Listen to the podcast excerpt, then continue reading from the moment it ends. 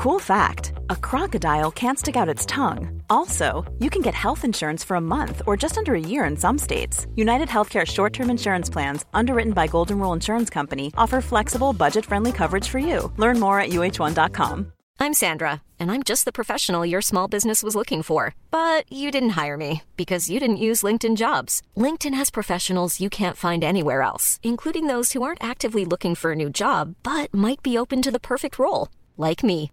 In a given month, over 70% of LinkedIn users don't visit other leading job sites. So if you're not looking on LinkedIn, you'll miss out on great candidates like Sandra. Start hiring professionals like a professional. Post your free job on linkedin.com/people today.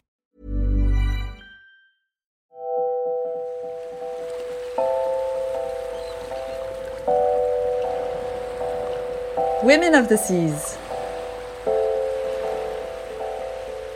Le podcast des aventurières de la mer.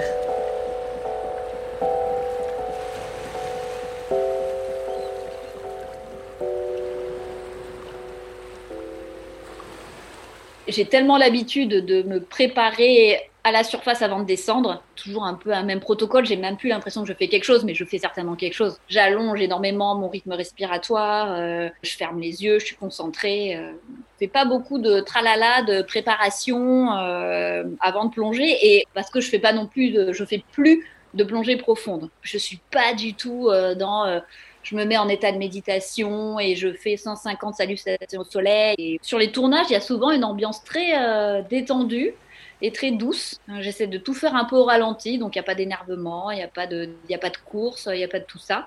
Donc je, me mets dans un état un peu de, voilà, de calme. Alors c'est peut-être une forme de méditation, hein, mais je ne me pose pas en lotus euh, sur mon tapis de yoga. Je fais des étirements, évidemment, hein, bah, parce que je vais quand même danser sous l'eau.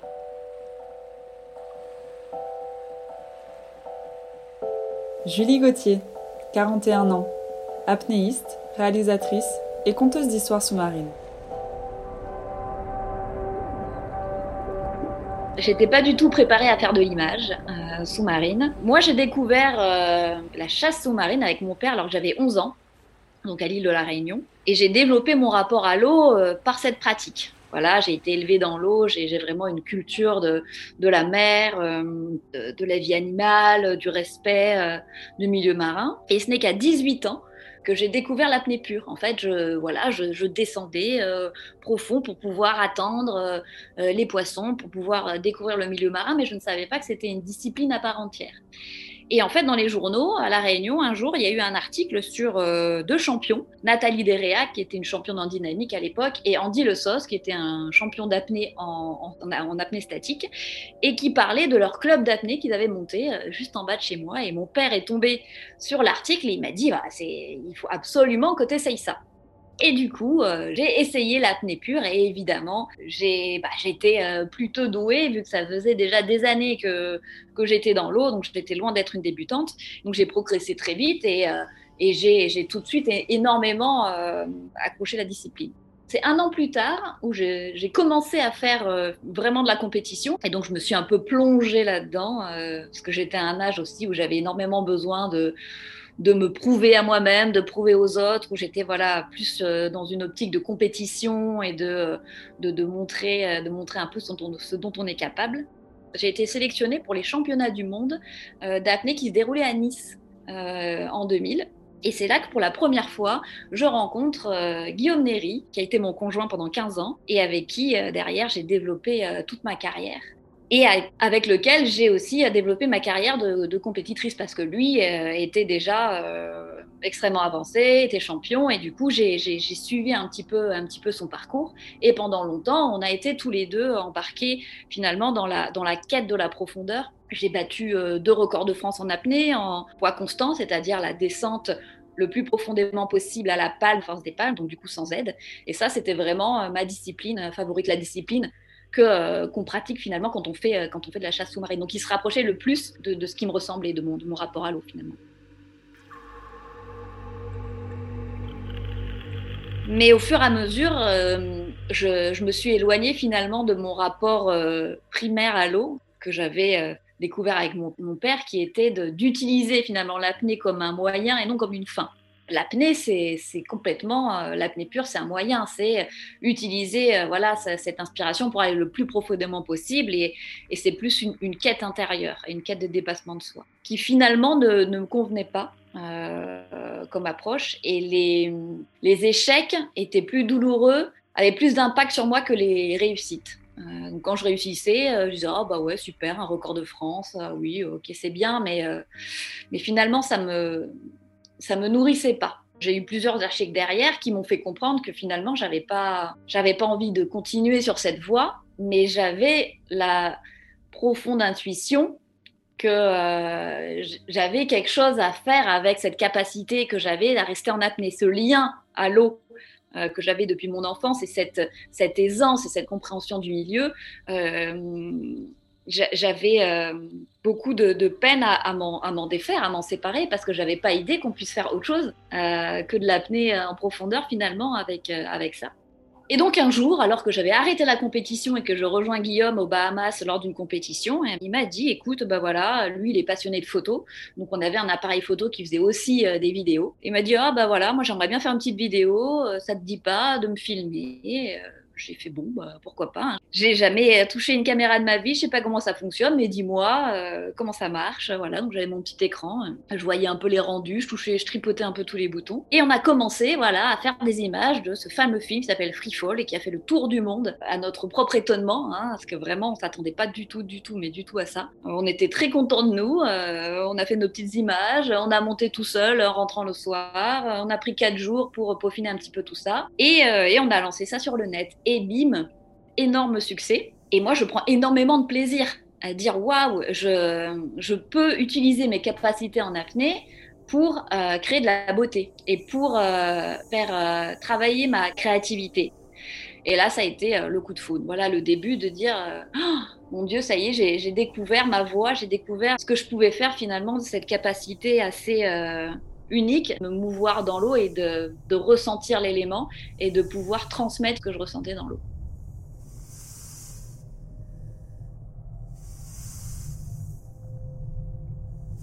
Alors après Freefall, euh, le succès a fait que j'ai pris un petit peu euh, plus confiance parce que quand on vient pas du milieu de l'image, ça paraît un petit peu euh, un monde inatteignable, inaccessible. Hein. Et donc je me suis dit ah peut-être que j'ai quelque chose à dire, j'ai quelque chose à faire et j'ai les capacités pour pouvoir mettre à profit mon, mon imagination. Et hum, ça faisait deux ans qu'on était ensemble avec Guillaume et un beau jour il décide de me parler de ses hallucinations. Euh, il me raconte euh, j'ai des narcoses quand je descends, euh, j'ai vu un gremlins qui ricanait et qui sautait, sur place. C'était sa première narcose qui, de, tous les temps, hein, quand il avait fait son record à 86 mètres ou un truc comme ça.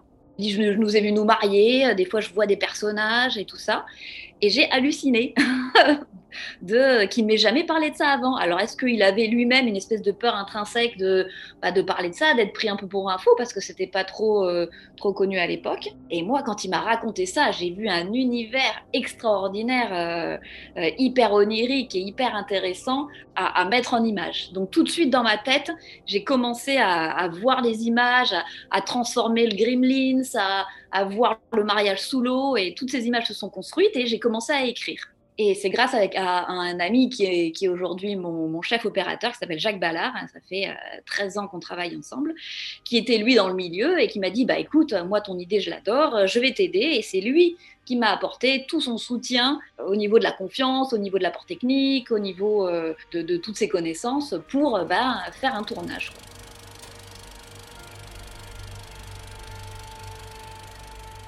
Narcos, j'ai commencé par, euh, par énormément écrire, parce que le plus important, c'est ça, c'est de mettre à plat toutes ces idées. Donc, de toutes ces visions que j'avais, je devais créer une cohérence euh, pour pouvoir faire un film. Euh, j'avais pas envie de faire juste un bout à bout de belles images, j'avais envie de raconter quand même une petite histoire.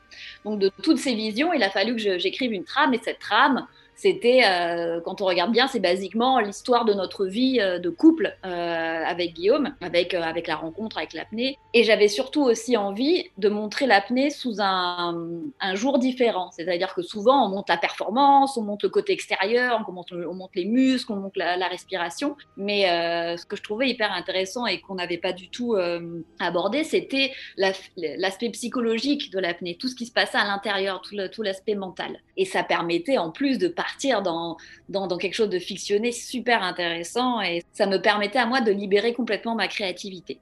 Donc j'ai écrit, voilà, tout ce qui me venait et euh, j'ai essayé de construire des ponts et euh, entre, entre ces différentes séquences, de les organiser et de, de, de créer des, euh, une, une, logique finalement entre ces différentes séquences pour amener le spectateur dans une histoire.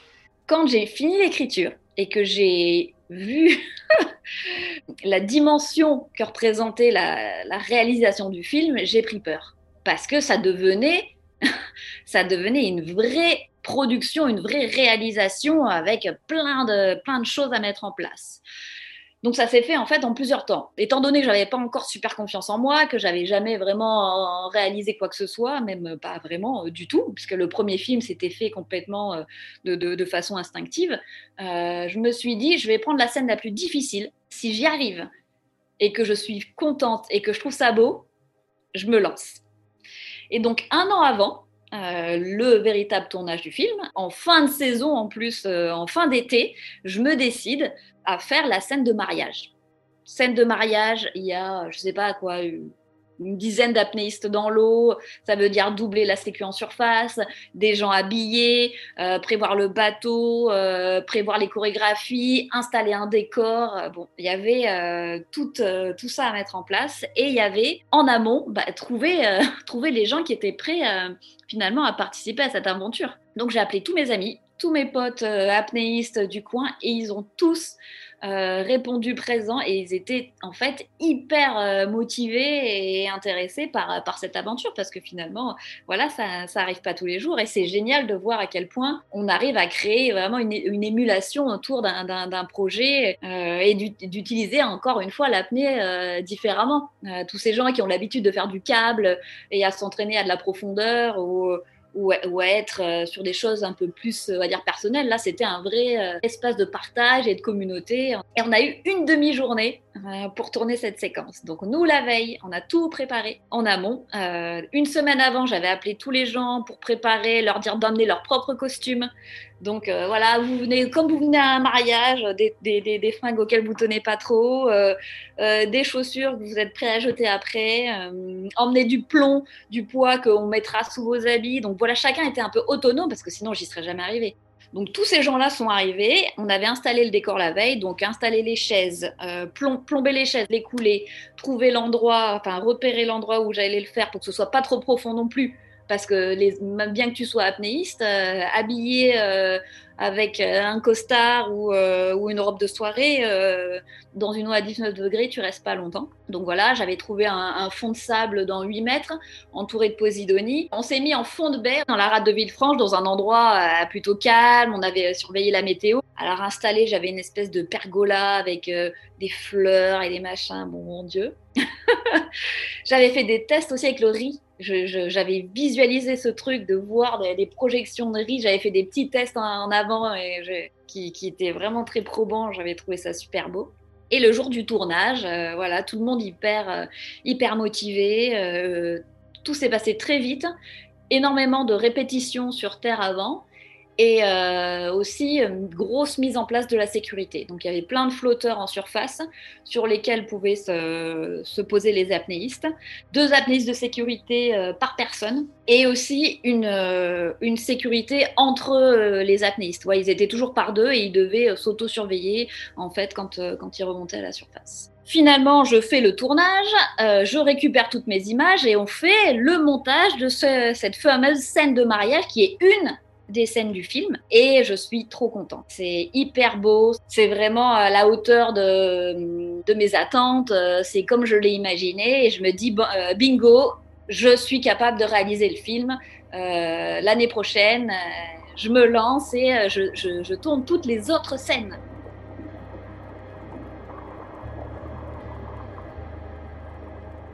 Donc en fait, l'histoire de Narcos, c'est la, plongée intérieure d'un apnéiste en profondeur et c'est euh, la, mise en abîme finalement de, euh, son ressenti euh, et de son vécu émotionnel quand, il, quand il plonge aux profondeurs et quand il fait face à ce qu'on appelle une narcose, c'est-à-dire qu'il y a un échange de gazeux qui fait qu'il est un peu euphorique et qu'il a des visions.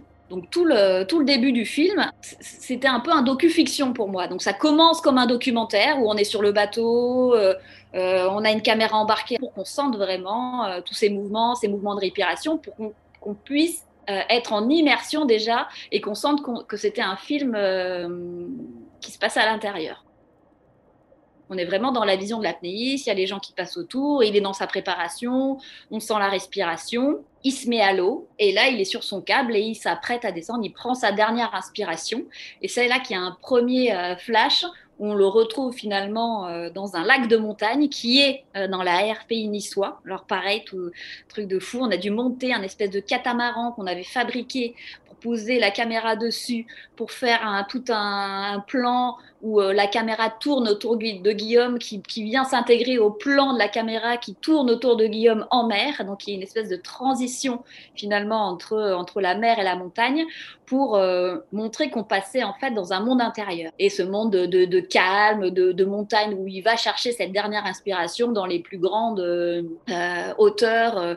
voilà, cet air, cet air pur dans, dans les montagnes. Et après, il plonge. Et on a toute la descente qui se fait euh, d'abord dans le bleu et après le long d'un tombant, vraiment pour qu'on puisse sentir euh, l'ambiance des profondeurs, parce que finalement, le, monde marin est, pas du tout un monde silencieux, j'avais envie qu'on sente un petit peu aussi ce, côté euh, organique et vivant de la mer.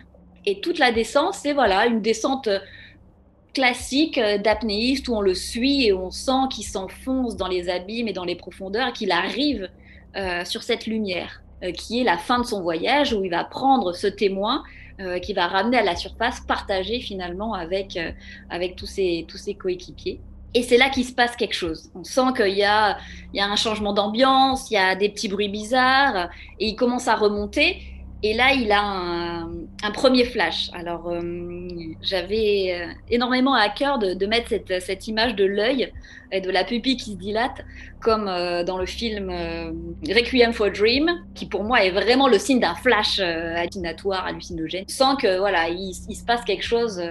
donc, il y a l'œil, il y a les bulles, on voit, on voit son, sa cage thoracique qui, qui s'expand, son diaphragme qui bouge, et un premier flash où il est coincé dans une bulle. Alors ça, c'est un des rares effets spéciaux qu'il y a dans mes films. C'est cette bulle qui a été fait euh, du coup en image de synthèse. Et on a tourné juste Guillaume dans le bleu qui se débat et on a construit finalement cette petite bulle autour pour dire qu'il se débat entre deux états de conscience. Donc après, il continue, il remonte et il y a le fameux gremlin. Première narcose qu'il ait jamais eu. Euh, il me dit j'ai vu un gremlin qui ricane et qui sautille. Alors là, je me dis oh mon dieu, comment est-ce que je vais mettre ça en scène? Je dis, je vais prendre des, des, des, morceaux du vrai film Les Gremlins. Mais je dis, mais ça va être trop bizarre, j'aurais jamais le droit. Et assez rapidement, je me suis dit, ben oui, il faut que je le fasse en animation. Parce que je suis fan d'animation, que j'adore la BD et que ça fait partie de mes grandes sources d'inspiration. Et du coup, j'ai contacté un, un, animateur que j'adore en fait, que j'ai découvert sur internet. J'étais complètement fan de ce qu'il faisait, je le connaissais pas du tout. Et au culot, je l'ai contacté. Et en fait, il s'avère que ce ce garçon qui s'appelle Furcy Tessier avait euh, adoré euh, Freefall. Il a dit Oh là là, j'adore ton univers, euh, Banco. Et donc, il a dessiné le fameux Gremlins. il y a mis sa patte. Voilà, tout le début on voit, en fait, on passe d'une image, de, un gros plan de la tête de Guillaume qui est, en, prise réelle et qui se transforme en dessin. Et après, on rentre complètement dans le dessin. Et, on a toutes ces images de, de qui est en train de, sautiller dans les profondeurs.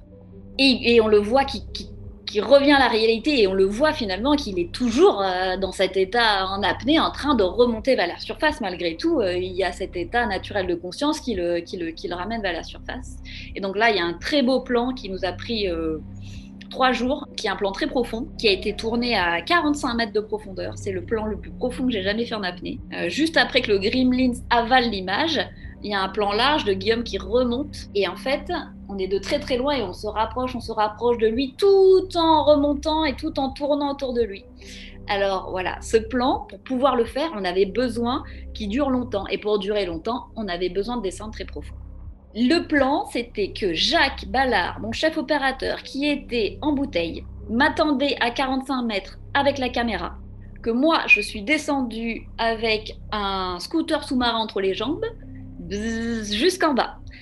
Il m'allume la caméra, je prends la caméra, on fait un signe à Guillaume qui est descendu en même temps que moi, n'est-ce pas, en apnée. on se fait un go et on commence le plan. Moi, il faut que je sois à la bonne distance et à la bonne vitesse pour pouvoir filmer Guillaume de plan large à plan serré sans le perdre et encadrant bien. L'enfer. et tout ça, évidemment, avec un one-shot. Parce qu'on ne peut pas répéter des plans à 45 mètres euh, dix fois dans la journée. Donc, trois jours de suite. Alors après, il y a Guillaume qui court. J'avais envie d'illustrer, voilà, souvent, hein, on a tous vécu ça. Euh, euh, quand on est poursuivi dans un rêve euh, par quelque chose, on n'arrive pas du tout à courir. Et c'est exactement ce qui se passe dans l'eau. Vraiment, hein, on, est, on est repoussé, on est contraint par l'eau et on n'arrive pas du tout à avancer. Donc on est pareil, on a fait des repérages avec ce, ce tombant super beau.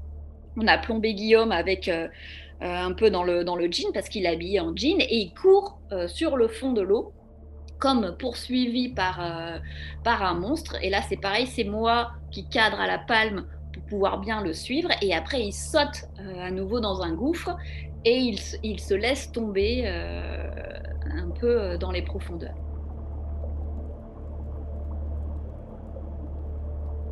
Donc il y a le mariage. Et alors en plus, moi j'étais enceinte de 5 mois. Donc me vlatis pas avec, en essayant d'enfiler ma combinaison avec mon gros bide. Et j'ai dû prendre une doublure.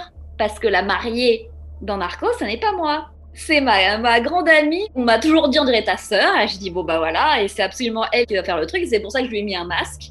Donc ça s'ouvre sur, euh, sur un truc un peu abstrait où on voit des corps, des bouts de corps qui flottent. Et après, on rentre finalement dans cette, euh, dans cette scène où il y a tous les gens de dos, assis sur des, sur des chaises, sous l'eau, avec au fond euh, notre cher prêtre, avec nos deux mariés, et à la fin, une scène magnifique que j'adore où euh, bah, tous les invités lancent du riz sur les, sur les mariés et on a le riz qui flotte, euh, qui flotte dans l'eau, qui renvoie cette, cette, belle lumière. Et on arrive à la scène d'orgie c'est la scène de danse où, euh, bah voilà, hein, ma deuxième passion dans la vie, c'est la danse. J'avais vraiment envie de, euh, de, voir des corps dans l'eau, synonyme de, de sensualité, euh, de beauté, de grâce. Ce moment où on se rapproche de la surface et où on arrive, on arrive au but cette espèce de libération était pour moi vraiment illustrée par euh, ce moment euh, sublime avec tous ces danseurs. Donc on voit plein de danseurs, ça ça a été filmé en mer aussi, euh, de nuit avec des, projecteurs qui éclairent. Et j'ai fait appel à, une école de danse et, je leur ai demandé voilà, de descendre comme tous comme un groupe, comme une espèce de banc, et de faire des mouvements gracieux en, en, faisant cette espèce d'entremêlement des corps. Et après les corps dansants vient la scène euh, de moi enceinte. Et c'était pas prévu. J'avais écrit la scène du film.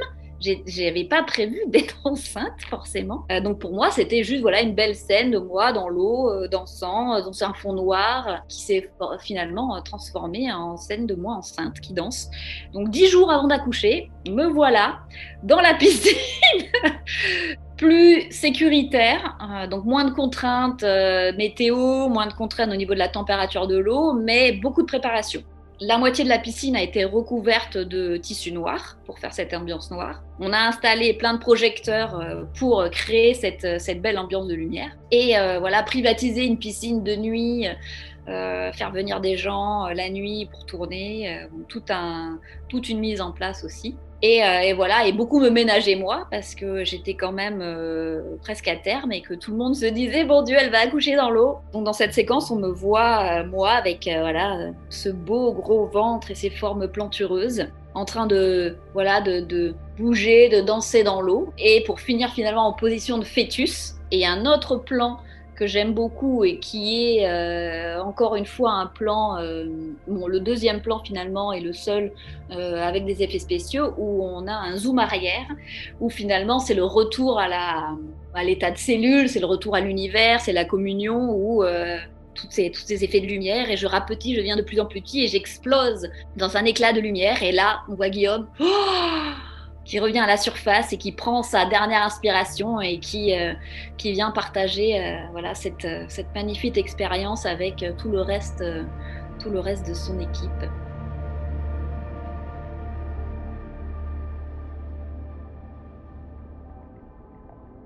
Il y a des plans finalement euh, qui sont beaucoup plus faciles en bouteille, il n'y a pas de raison de ne pas les faire en bouteille. Et moi, je prends la caméra quand c'est des plans extrêmement dynamiques ou, qui nécessitent d'être profond, d'aller vite, de tourner, ou où on a besoin de ne bah, pas avoir de bulles et où on a besoin de descendre très très vite ou de remonter très très vite. Donc tous ces plans-là, c'est moi qui les fais en apnée.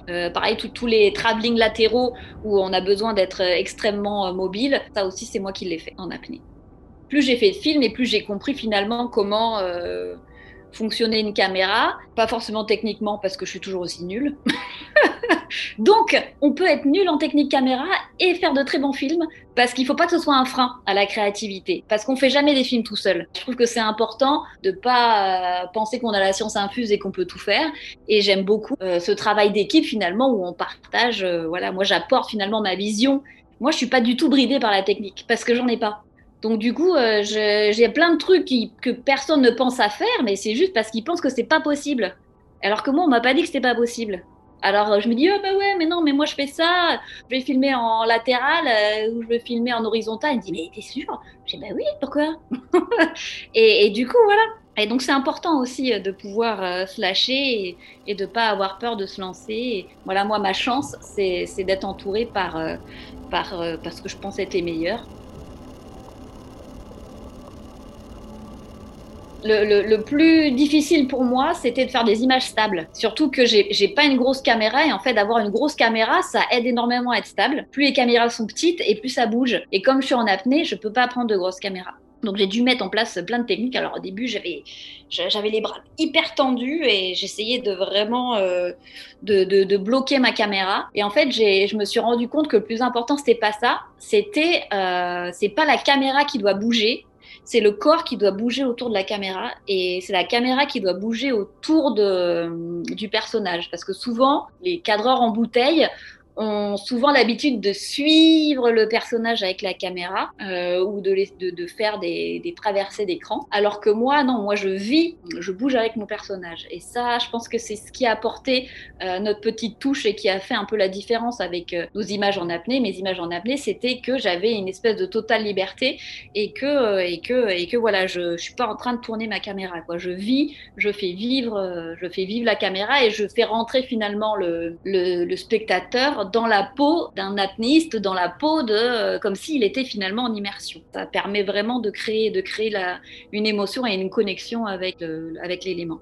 Et puis de plus en plus, j'ai appris à me connaître et à connaître euh, aussi ma, ma flottabilité. Parce que souvent, bah, on descend et puis hop, on remonte à la surface, hop, on est trop lourd. Et euh, j'utilise énormément le poumon ballast. Dès que voilà, je, je descends, je sais à peu près combien d'air je dois prendre pour être stable, à quelle profondeur. Ou quand je fais des plans en remontant pour pas remonter trop vite à la surface sur la fin. Je crache mon air tout au long de tout, au long de la remontée. Donc ça, c'est des choses que j'ai apprises au fur et à mesure. Et je fais énormément aussi de micro-mouvements. Quand j'ai tourné aux Philippines, il y avait un de nos apnéistes de sécurité qui était halluciné. Il m'a dit "Mon Dieu, Julie, c'est extraordinaire de te voir. On dirait un espèce de petit euh, de petit drone là, qui fait qui fait tous ces petits ajustements." Et donc, alors c'est drôle. Je prends toujours des positions euh, abracadabrantesques avec en je suis souple. Alors, euh, j'ai une palme à droite, une palme à gauche. Euh, je fais un petit mouvement de palme par-ci, un petit mouvement de main par-là. Euh. et j'ai la grande et immense chance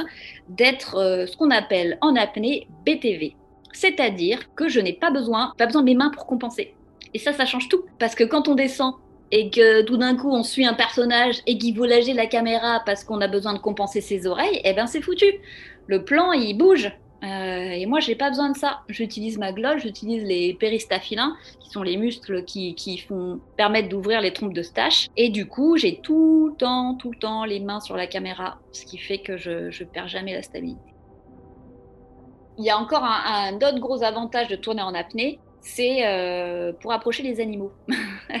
Jusqu'à maintenant, avant euh, One Breath Around the World, on n'avait pas, pas fait de film avec des mammifères, des animaux marins. Et, là, on a dû, euh, on avait envie finalement de, mettre en scène un peu de, la vie marine. Et je me suis rendu compte que l'apnée, c'était absolument fabuleux pour approcher la vie marine parce que c'est un respect total. On est d'égal à égal avec l'animal. Et donc, il y a beaucoup, beaucoup moins d'appréhension de l'animal envers nous. Il n'y a pas de bruit. Il y a. Euh, une capacité de réactivité aussi, parce qu'il faut se mettre à l'eau quand même super vite quand on a besoin de, bah voilà, de, plonger à côté d'un cachalot qui, qui avance. Si on a réussi, je pense, à filmer les cachalots en train de dormir, c'est parce que euh, bah, on se met à l'eau tout doucement, on, prend le temps, on parle en surface, on fait pas de bulles et on descend avec une, douceur et, euh, un respect absolument euh, bah, inégalable. Souvent, on pense au temps, au temps qu'on peut rester, qu'on peut rester en bas, mais finalement, ben c'est pas quand on est bon apnéiste, on a plus intérêt à faire des plans en apnée que des plans en bouteille, particulièrement pour les plans profonds parce que finalement, euh, quand on est profond en bouteille, on peut rester très peu de temps et on passe beaucoup de temps à remonter. Et que euh, plonger profond en apnée, on peut le faire toute la journée. Bon, évidemment, hein, ça demande du repos, mais il n'y a vraiment pas de limite en nombre de plongées. Euh, bon, forcément, si on commence à faire des plans à 45 mètres, on fait pas les malins et on, fait, on fait très attention. Mais c'est ultra rare. Tournage en apnée, ça, ça se fait entre 0 et, 20 mètres, jamais plus, parce que déjà on perd la lumière, que c'est pas intéressant, que c'est trop compliqué, c'est trop fatigant. Voilà, l'intérêt des plans bouteilles, c'est des, plans superposés pour faire des plans euh, fixes, euh, super beaux, des gros plans, ça c'est génial, ça n'a aucun intérêt de le faire en apnée. Dès qu'on a besoin de, bouger, euh, pour moi l'apnée c'est le Graal.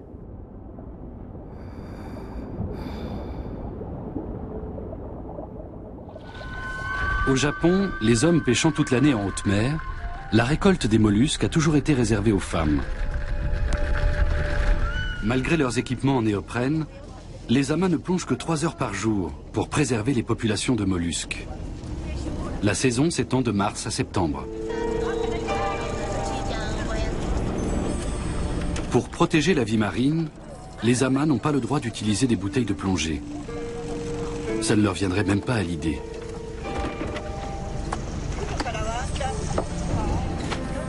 Les amas plongent à une profondeur de 5 à 15 mètres durant 1 minute 30. Et elles font cela une soixantaine de fois en 90 minutes. Autant dire que les pauses sont rares. La mélodie de la mer. C'est ainsi que les Japonais surnomment le sifflement des amas.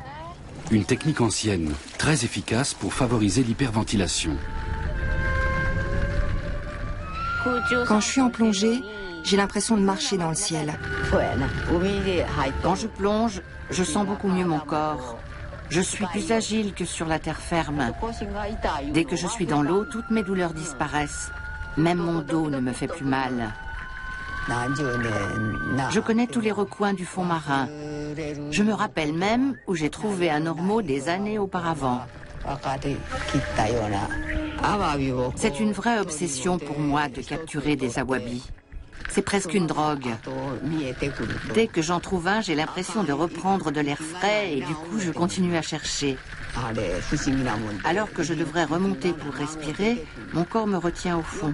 C'est tellement stimulant.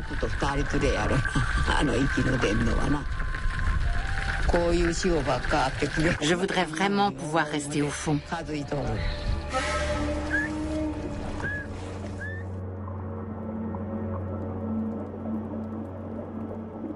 Ama, ça m'a pris 8 ans de réflexion. Donc je me remets à la danse parce que ma mère est danseuse, donc depuis toute petite je danse aussi. Plus je me dis, euh, waouh, le mouvement dans l'eau, c'est quelque chose qui a une force incroyable. Donc je réfléchis à ça beaucoup, euh, j'essaie de travailler un peu parce que le mouvement dans l'eau, ça n'existe pas. Je commence à faire des recherches. Je vois qu'il y a des choses qui se font un peu, mais c'est plutôt des filles euh, proches de la surface. Moi, j'avais envie de, faire quelque chose de différent, différent encore de la natation synchronisée. Et je commence à travailler. Je fais des premiers tests en piscine où je me filme. Euh, je travaille, euh, je prends des cours de danse contemporaine. J'essaie de retranscrire des, mouvements dans l'eau. Je me plombe, je marche au fond de la piscine et voilà, ça commence à bien fonctionner. Et pouf, je tombe enceinte. Et au-delà de, de, faire quelque chose de beau, de faire un beau, une belle chorégraphie, des beaux mouvements, j'avais besoin d'y apporter un sens.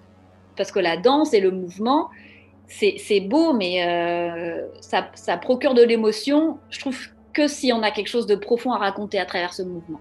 Et pouf, euh, un événement de vie, des grandes épreuves de vie euh, qui font grandir m'arrivent, me tombent dessus. Quand je me relève de ça, je me dis bah voilà, voilà, ce film, ce projet, je veux le dédier, ce film et cette histoire, et à travers mes mouvements, ce don que je vais faire à travers l'image, euh, je veux raconter ça. Je veux raconter ça sans vraiment raconter.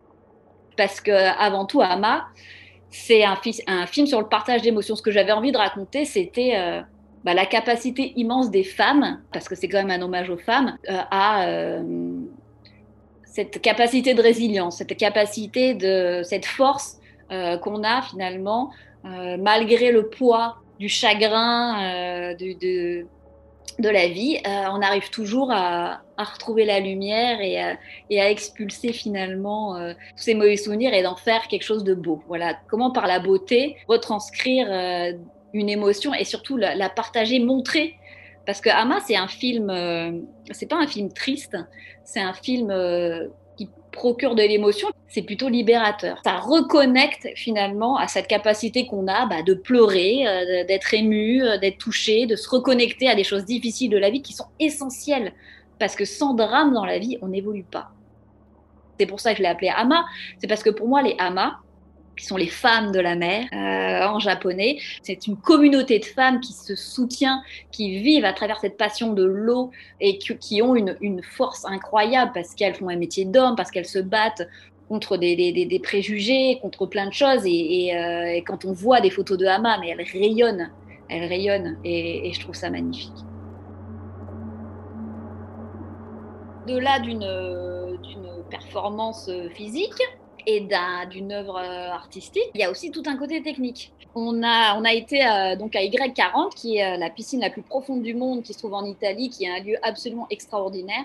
Et en fait, au fur et à mesure que j'écrivais à main et que je faisais les, répétitions, parce que j'ai fait beaucoup de répétitions, donc un mois de travail euh, d'improvisation sous l'eau, filmé toute seule dans ma piscine euh, avec une GoPro euh, collée sur le mur, je voulais qu'il n'y ait aucun raté, aucun petit mouvement de dérapage, de nage, de machin. On devait pas, on devait oublier l'eau en fait.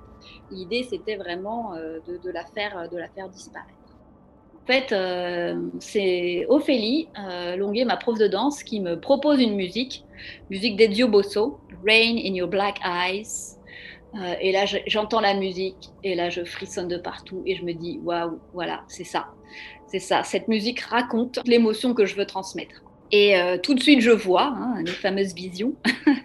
et je dessine d'ailleurs, j'ai un petit croquis tout moche, trop rigolo que j'ai gardé, où, où je vois ce plan de, large à très très serré sur les yeux avec euh, la pluie qui tombe et le fond noir. La pluie, euh, cette pluie qui, nous introduit dans l'eau et ce, plan fermé, euh, ce plan serré sur les yeux qui, pareil, amène dans une intériorité avant de rentrer dans l'eau.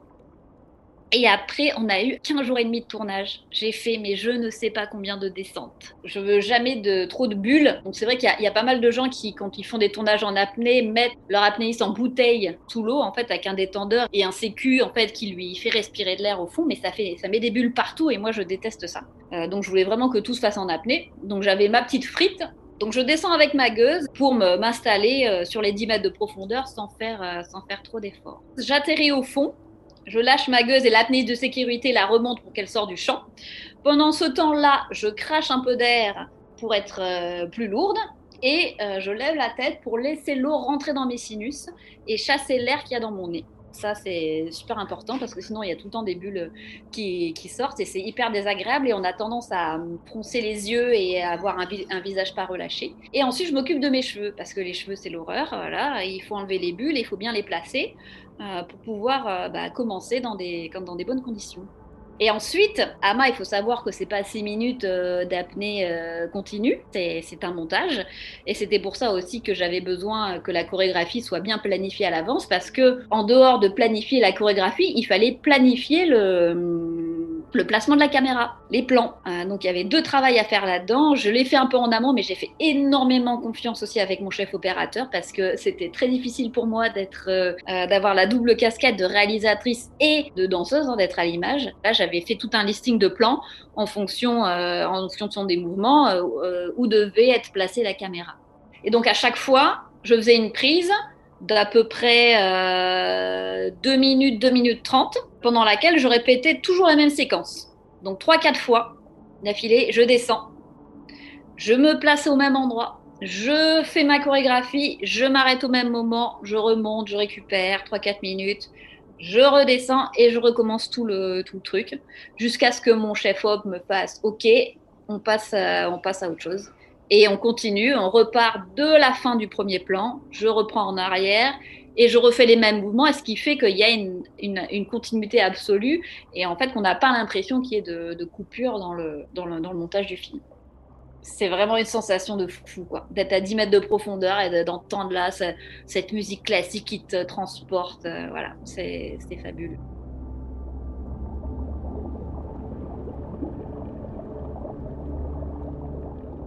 Il y a des gens euh, qui ont souvent un rapport très euh, pulsionnel à la mer, qui ont un besoin euh, viscéral d'être tous les jours dans l'eau. Moi, je suis pas comme ça. Pour preuve, je vis, à la, campagne, au milieu des chèvres, où je vois pas la mer. Mais j'ai besoin d'être proche de l'eau. J'ai plus envie de la protéger que de la consommer. j'ai besoin qu'elle soit présente comme une mère. Nos mères, hein, on a envie, on a envie de les voir, on, est, on, on a envie de les avoir pas loin, mais on n'a pas envie de vivre tous les jours avec. et eh ben moi, mon rapport à la mer, c'est la même chose. J'ai un immense respect, j'ai un besoin de, de partager euh, l'amour que j'ai pour elle, mais j'ai besoin aussi de, de un peu la laisser tranquille. Euh, ça devient trop un terrain de jeu, ça devient trop euh, une source d'activité, même peut-être trop de loisirs. Euh, alors c'est bien, et pour l'aimer, on n'est pas obligé de, on n'est pas obligé de la consommer. voilà, je pense que l'image, euh, elle, transmet ça, et ma façon de travailler, elle transmet un peu ça. Je suis pas en train de faire euh, un film tous les tous les deux mois. j'essaie d'attendre qu'elle me qu'elle m'appelle et qu'elle me dise tiens. Là, il y, y, aurait un petit truc à raconter. Là, ça serait bien de réveiller les gens et de leur montrer que je suis toujours là.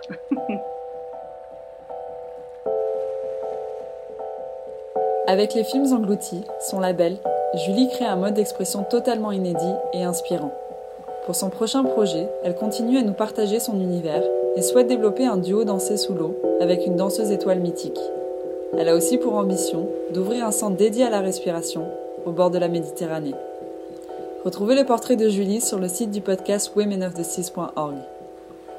Dans le prochain épisode de Women of the Seas, Découvrez le portrait d'une femme, océanologue, qui est partie à la conquête des abysses. Mom deserves the best, and there's no better place to shop for Mother's Day than Whole Foods Market. They're your destination for unbeatable savings, from premium gifts to show-stopping flowers and irresistible desserts. Start by saving 33% with Prime on all body care and candles. Then get a 15-stem bunch of tulips for just $9.99 each with Prime. Round out Mom's menu with festive rosé, irresistible berry chantilly cake, and more special treats. Come celebrate Mother's Day at Whole Foods Market market. Want to get a chiseled look in the jawline? Sculpt and shape your jawline with added volume from Juvederm Volux XC. Juvederm Volux XC is an injectable gel specifically designed to be robust enough to improve moderate to severe loss of jawline definition. And it is the first and only hyaluronic acid filler approved for the jawline. Add volume to your jawline for a chiseled look with Juvederm Volux XC. For important safety information and to find a licensed specialist, visit juvederm.com that's J U V E D E R M.com. Not for people with severe allergic reactions, allergies to lidocaine, or the proteins used in Juvederm. Common side effects include injection site redness, swelling, pain, tenderness, firmness, lumps, bumps, bruising, discoloration, or itching. There's a risk of unintentional injection into a blood vessel, which can cause vision abnormalities, blindness, stroke, temporary scabs, or scarring. Talk to a licensed specialist to find out if it's right for you. Visit juvederm.com. That's J U V E D E R M.com. Planning for your next trip? Elevate your travel style with Quince. Quince has all the jet setting essentials you'll want for your next getaway, like European linen, premium luggage options, buttery soft Italian leather bags, and so much more. And is all priced at 50 to 80% less than similar brands. Plus, Quince only works with factories that use safe and ethical manufacturing practices.